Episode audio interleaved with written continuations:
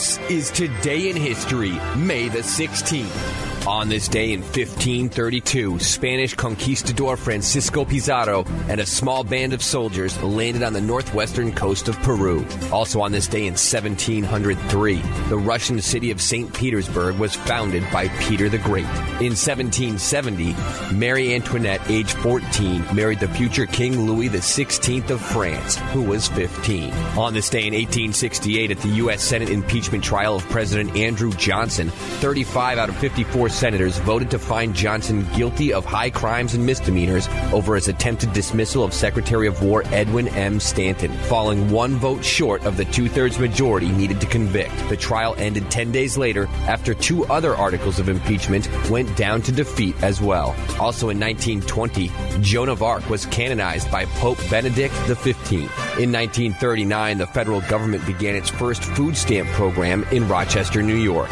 On this day in 1946, the Irving Berlin musical Annie Get Your Gun, starring Ethel Merman as Annie Oakley, opened on Broadway. Folks are dumb where I come from, they ain't had any learning. Still, they're happy as can be, doing what comes naturally. Doing what comes naturally.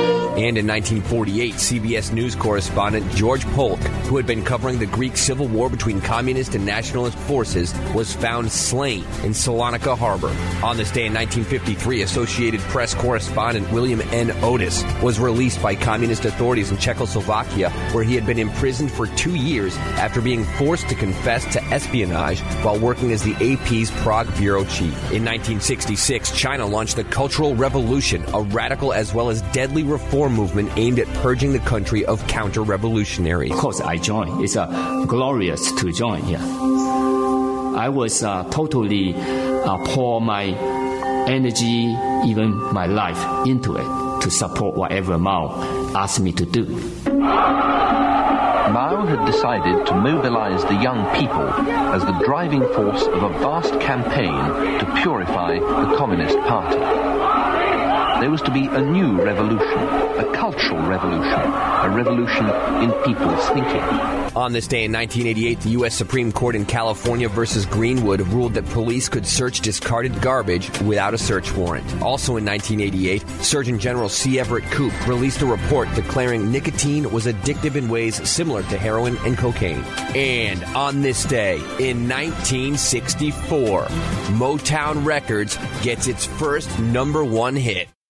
Berry Gordy's first record label was Tamla Records, started in 1959 and run out of a house on West Grand Boulevard in Detroit, Michigan. In 1962, Mary Wells, a young aspiring songwriter, was ecstatic when she was offered a contract by Berry Gordy. However, Berry Gordy wanted this record with Wells to be released on a brand new label, a label that had no identity or reputation.